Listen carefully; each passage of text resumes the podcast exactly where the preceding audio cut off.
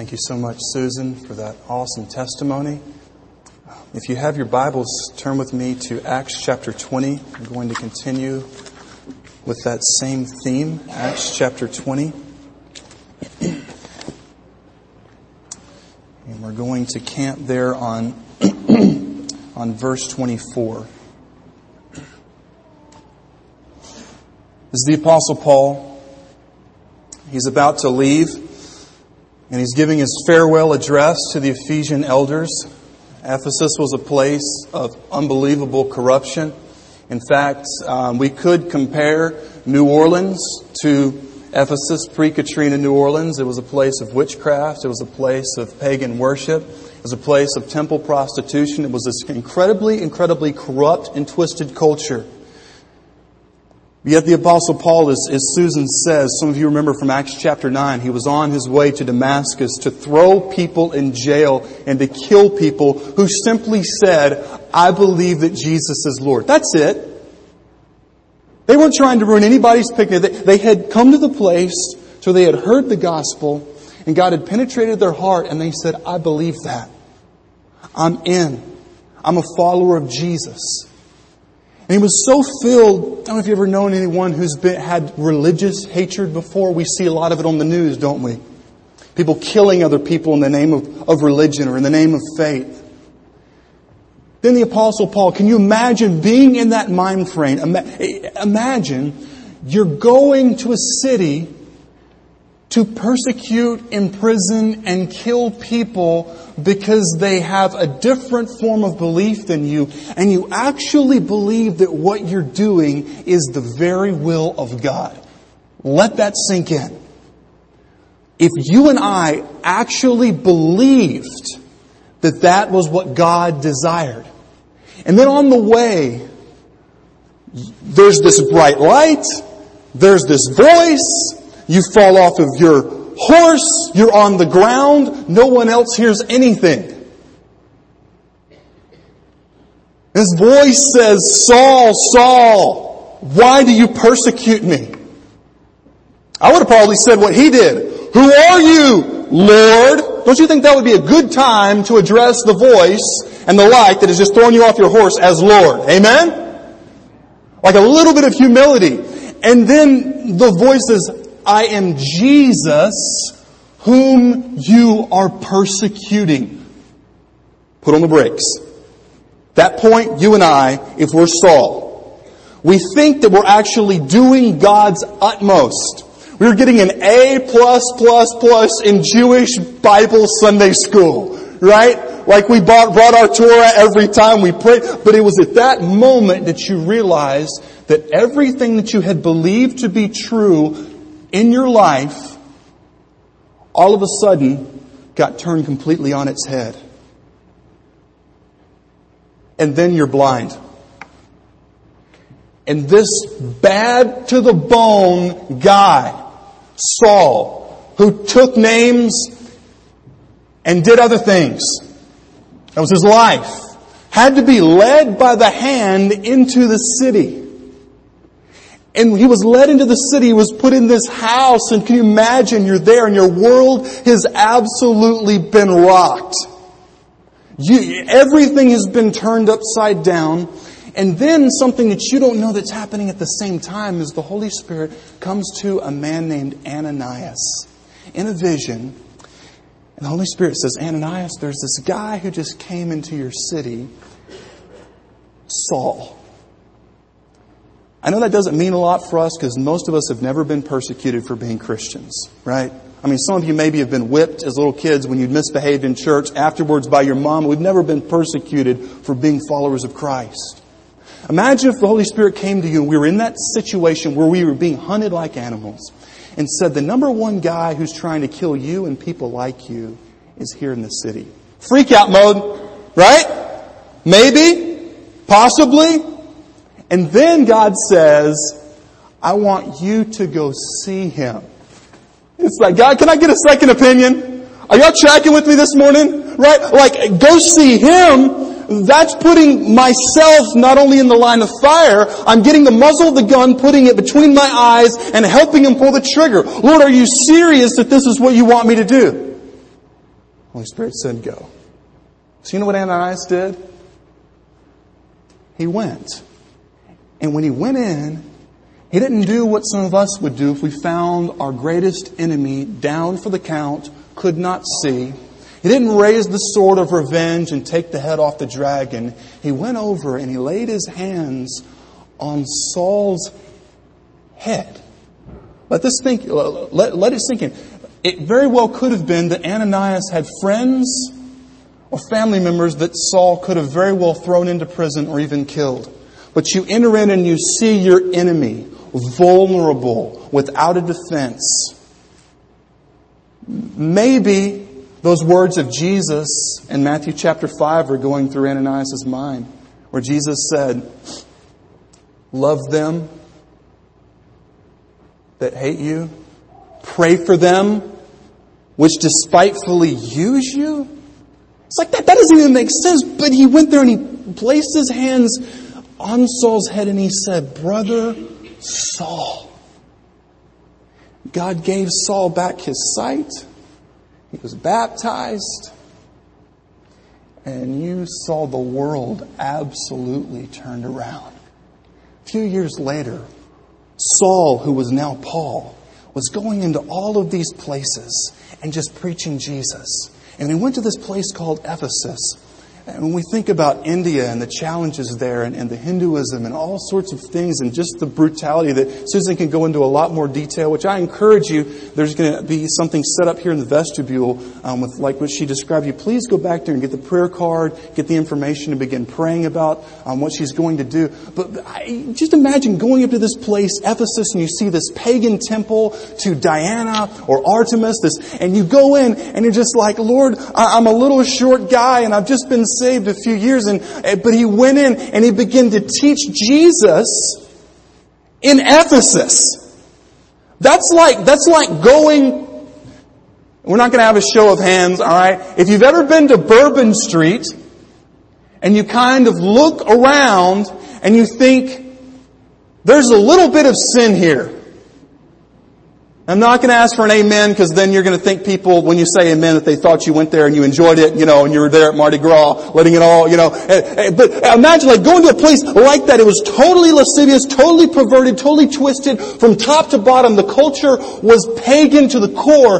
But Paul goes there and he begins to preach Jesus and some of these hardcore, twisted, perverted pagan people hear the gospel and they get saved.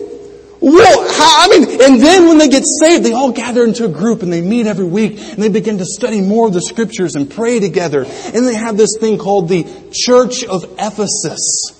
It's in modern day Turkey. And then it's growing so large to the extent that we come to Acts chapter 20. And here Paul is. He's going to Jerusalem. He's going into the lion's mouth and look who he calls. Verse 17. Now from Miletus, he sent to Ephesus and called the elders of the church to come to him. Notice what he says. He says in verse 18, you yourselves know how I lived among you the whole time from the first day that I set foot in Asia, serving the Lord with all humility and with tears and with trials that happened to me through the plots of the Jews, how I did not shrink from declaring to you anything that was profitable and teaching you in public and from house to house, testifying both to the Jews and to Greeks of repentance towards God and of faith in our Lord Jesus Christ. And now behold, I am going to Jerusalem constrained. If you want to make a note in your Bibles, that, that word there uh, literally means to bind or to tie up, meaning that he was close with the Lord. Not, notice this, he says, I'm constrained by the Holy Spirit to go to Jerusalem. What's it say? Not knowing Americans, not knowing what will happen to me there. Except, so here's the good news, that the Holy Spirit testifies to me that in every city, that imprisonment and affliction, afflictions await me. Amen? Anybody want to sign up? He's like, look, guys, y'all know me. I knew when you were pagans. You guys know my story. I've got tons of baggage, but the Lord's taking care of that. We were all once pretty messed up. Jesus has saved us. Here's what I got. Holy Spirit's telling me to go to the capital city. It's kind of like an Ewok trying to take on a Death Star, right? For some of you Star Wars fans out there. Like going into the lion's mouth. I don't know exactly what's going to go down, but I do know this. In every city, including there, imprisonment and afflictions await me. Stop. If God comes to you and He just shakes your world and says, I've got something I want you to do. I've got a mission for you. And all I'm going to give you at this point I'm not going to give you your American itinerary. We've got our planners, right? We've got our iPhones with the calendars. We've got you know, the little Moleskine. You ever seen right? Like the Moleskine planners. Like I'm, I'm tough stuff. I've got a Moleskine planner. I plan in Moleskine. I'm cool, right? We've got all of these things and these plans and so forth. But God comes to you and says, here's all I'm going to give you. When you go do what I tell you to do, they're going to throw you in jail and you're going to be afflicted what would most of our reactions be? You know what my reaction would be? Lord, I need to, and I'm not even trying to be funny. Lord, let me pray about this a little more. Right? Let me just see if I've not been, you know, watching too many, hearing too many uh, sermons or, um, or like watching sappy movies or something. I don't watch sappy movies, but I mean, sometimes people can come to us and often in our culture, when God calls us to do something that may be uncomfortable, we automatically say, that's not for me. It's a cultural thing. Notice, notice in verse 24, and we'll try to unpack this. This is where the bulk of our message lies. Verse 24. But I do not account my life of any value nor as precious to myself, if only I may finish my course and the ministry that I received from the Lord Jesus. Here's what it is to testify to the gospel of the grace of God. Verse 25, he says, Now behold, look, I know that none of you among, that none of you among whom I have gone about proclaiming this kingdom of God, here's where he hits home, will see my face again. Therefore I testify to you this day that I am innocent of the blood of all of you, for I did not shrink from declaring to you the whole counsel of God. When I began to look at this passage of Scripture several years ago, it was like the Lord began to just turn the guns of His Word and say, Jeff, do you consider your life too valuable to risk for the gospel? I think a lot of times in, in our culture today, um, I'm very thankful to be an American. Please don't take this as any type of a slam against our country, all right? But I think it's very easy for us as Americans to take in this worldview that life is about us. Has anybody noticed that lately? Maybe? It's about our happiness, it's about our wealth, it's about our comfortability. But have you also noticed how profoundly unhappy so many of us are? And then when you compare that often to areas of the world that may have Jesus, but they don't have as much stuff as we do, and they seem to be so much more satisfied with life. And they look at us and they say, Well, you have all that stuff. Why are you on antidepressants? And why are you stressed out? And why are you down? And why are you depressed? And why are you angry? And why do you fight? It's because often we receive this cultural lie that says our lives are for us and we gain happiness and fulfillment by accumulation. So when we read the Bible, it's the reverse. The way that we have true joy is we give it away. It begins in that first step of faith, like Susan was talking about, where she gave her life to Jesus, to where you say, Lord, it's not just my, my job or this or that. It's, I need to give myself to you. And it's like that existential leap of faith. And we say, God, I'm giving myself to you. And He comes in and He takes control. And I'm telling you, it's a freeing thing. Not to have to live to where you are in absolute and complete control of your life. May God free us from the freak, uh, control freak complex. Have you ever been on a, uh, let's say, a vacation with a control freak? Anybody? Alright? And you're gonna go on the vacation to do what? Max and relax. Not with the control freak.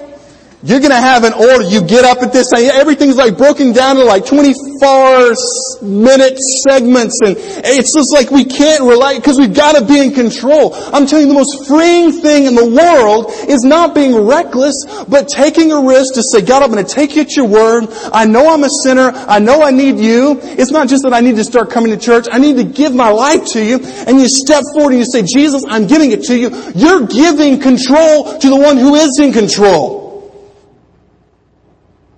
We should never let anybody be confused about the fact, well, if you get saved or if you go on a mission trip, you know, or if you go uh, to India for a year, or if you go on a month-long mission trip, or if you go do some missions uh, down in like um, the the deep part of, of Roanoke, some really rough areas there. Oh, that's kind of being crazy. It's giving up control. Well, here's something that I do know. There's so much that I don't know. Can I get an amen?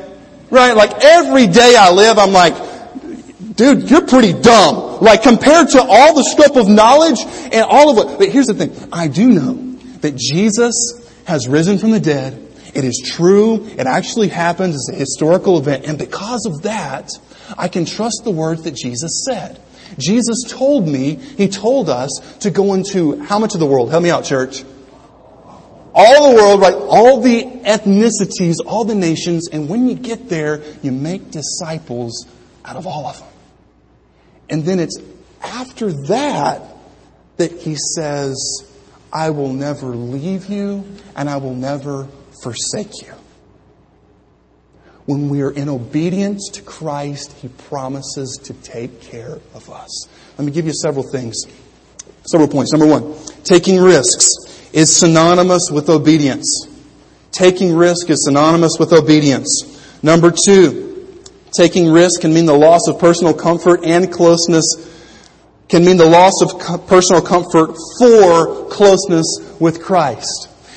Some of you who've been saved for a while, you remember that times where God kind of stretched you?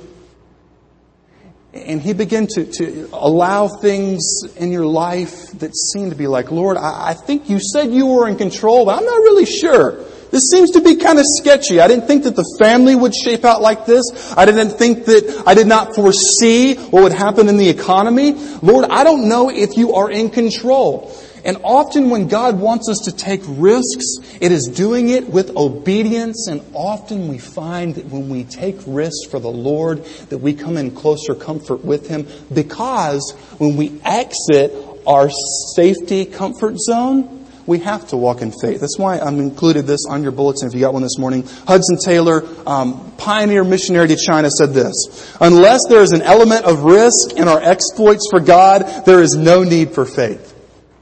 Let's read that again. Unless there is an element of risk in our exploits for God, there is no need for faith. Zig Ziglar said this, one person with conviction is worth more than a hundred with only an interest. I believe what the Lord is doing in Rocky Mount Baptist Church, as we heard last week, I was able to give a few words at the end, but last week we had some throwdown testimonies. Can I get a witness in the house this morning? It did a great job. It's just like seeing the Lord change lives. Everything from in, Lindsay's epic, I mean, smash on the soccer field to, you know, uh, everybody's being able to meet these kids in Costa Rica and work with these, I mean, just like poverty. And it's just amazing to see what the Lord is doing. And then inevitably the, the question comes of saying, oh, hold on, Jeff, hold on. We're talking about all the nations, but but what about people here? You know, something that I've found in my own life and talking with other people is that when we obey Jesus' words to go to Jerusalem, Rocky Mount, Judea, the surrounding areas, and the othermost parts of the earth, when we go there, we come back with a passion for here. Amen? It all works together. And I've known some people in churches who say things like, well, it costs a lot of money to go on mission trips. I try to be filled with the Spirit, but I'm like, it costs a lot of money for you to go on your nice vacations. Everybody okay? This is the way a lot of, sometimes people may not verbalize this. Hold on, hold on. It costs like, and this is actually a very cheap trip. Go to Costa Rica, like 1200 1300 1400 bucks, something like that. Uh, could, couldn't we use that money for? I've found, I've talked to other ministers about this, that churches who don't go on mission trips to reach people not like them pretty much do a terrible job at reaching people who are like them. It's true. Find me a church that is interested in people who cannot return the favor. People who cannot give to their own budget. People who cannot travel here. People who can't give anything to us other than the love of Christ. When you go and you minister to who the people Jesus said are the least of these, we do it unto Jesus. So if we do that, He's going to take care of us here. But there can be the lie in the church mindset today that says, well, what we need to do, we need to look out for those middle class couples who have two incomes and are going to be good churchmen and good churchwomen. They're going to come, they're going to sit, they're going to soak, they're going to tithe, we're going to meet budget and so forth. And the whole time, it just makes me ill. Because if that is what it's about, I don't think this is for me. In fact, if that's what it's about, Christianity is not for me. Are we okay this morning? If it's all about getting people to surround myself to tell me how good I am and to pay the budget that pays my salary, that just gives me chills. It's, it's terrible. But man, when we're able to minister to people who are down and people who don't have money or jobs or people who are depressed, Man, it's one of the most amazing things in the world. And our team, like when you do that over there, or when you, some of you, you minister to people here, you find people and you encourage them and you witness to them, you bring them to church, you get fired up. Because you're doing what Jesus told you to do. A lot of risk takers in the Bible. Number one, Noah. Noah took a risk. Imagine, God said, build the boat. Noah did what? Built the boat. Before it rained. Grab onto that one. For 120 years. Somebody like, hold on, Jeff. How can you even live for 120 years? It's a lot different. If you want to, we have stuff on the website that link to the scientific arguments. I know our thinkers are already going in that direction. So just go to our Got Questions page and uh, eat your heart out. It's good stuff. So he was imagine for 120 years, people are like, wow, nice boat, Noah. Can't wait till you launch it on the wait, there's not one, right? Like, it's, you know, but he took a risk and God came through for him. I think of Shadrach, Meshach, and Abednego, right? The ones who would not bow down to Nebuchadnezzar's 90 foot tall statue for himself. I just gotta say, stepping back from cultural relativism, that's a little bit strange. Like, I, I even if I were in a different life, how weird would that be to have a 90 foot statue, golden statue of me? I know it would be awesome to have a 90 foot statue of Fred in gold, but like, I mean, just, just imagine like how weird that would be. You get up in your, in your castle, in your, your, your kingly abode, and you look out and you're like, oh yeah, that looks good. It's like a big statue. It's like, what? And they wouldn't bow down. So he said, all right, I'm going to burn you alive. It's like, whoa, easy, psycho. He puts them in the furnace and the Lord is there with them, brings them out. He repents. I think of Esther. In Esther chapter 4 verse 16, all of the Jews were going to be murdered, mass genocide. And she decides to go talk to the king to see if he will give her pardon. And she says, go gather all the Jews to be found in Susa and hold a fast on my behalf and do not eat or drink for three days, night and day. And I and my young women will also fast as you do. Then I will go to the king, though it is against the law. And I love this. Ladies, this should be like hardcore, like, whoop, whoop, like represent for hard. Okay. She says, and if I perish, I perish. You know what she's saying? I'm willing to give my life for people who need me to stand up for them. Proverbs chapter 24 spells out blessings for those who hold back those who are stumbling towards slaughter. I pray that God would break our hearts for all of the children who are being aborted. It's a sad day when that issue hardly even comes up in politics anymore. And I'll leave that one for another sermon. Paul, Acts chapter 14, when he was stoned, they stoned him until they thought he was dead. Is he dead? I don't know. Throw another one. Just make sure.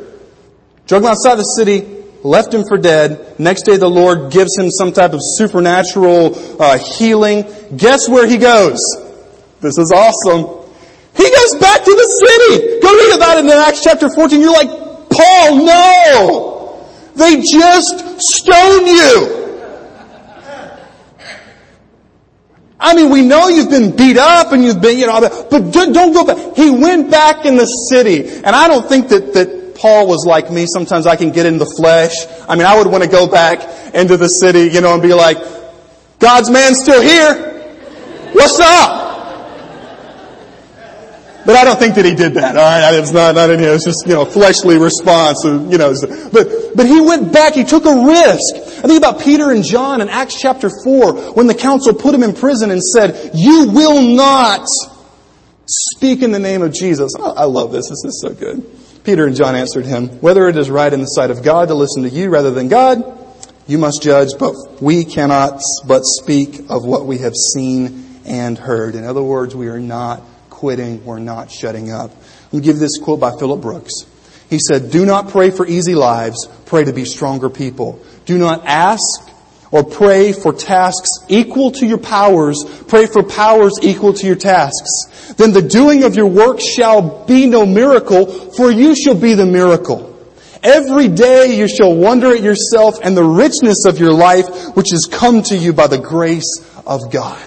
And I pray that God creates in us a culture in Rocky Mount Baptist Church that says we're not going to be foolish with finances, we're going to be wise, but we are willing to take God at His word and that we would get serious about reaching people in Franklin County, say we're going to go out, we're going to witness in town. My friend who may live way out in Endicott or in Ferrum or wherever it is, I'm going to go and I'm going to win them because when Jesus says that blessings come, it's always through obedience. And the risk that we take always shows our values. You parents, I'm sure you would risk anything for your children. Why don't we just make it our prayer today to say, Lord, what would you have me to do? God, as best you give me your strength, I will obey. And the safest place is found in the midst of obedience in the center of God's will.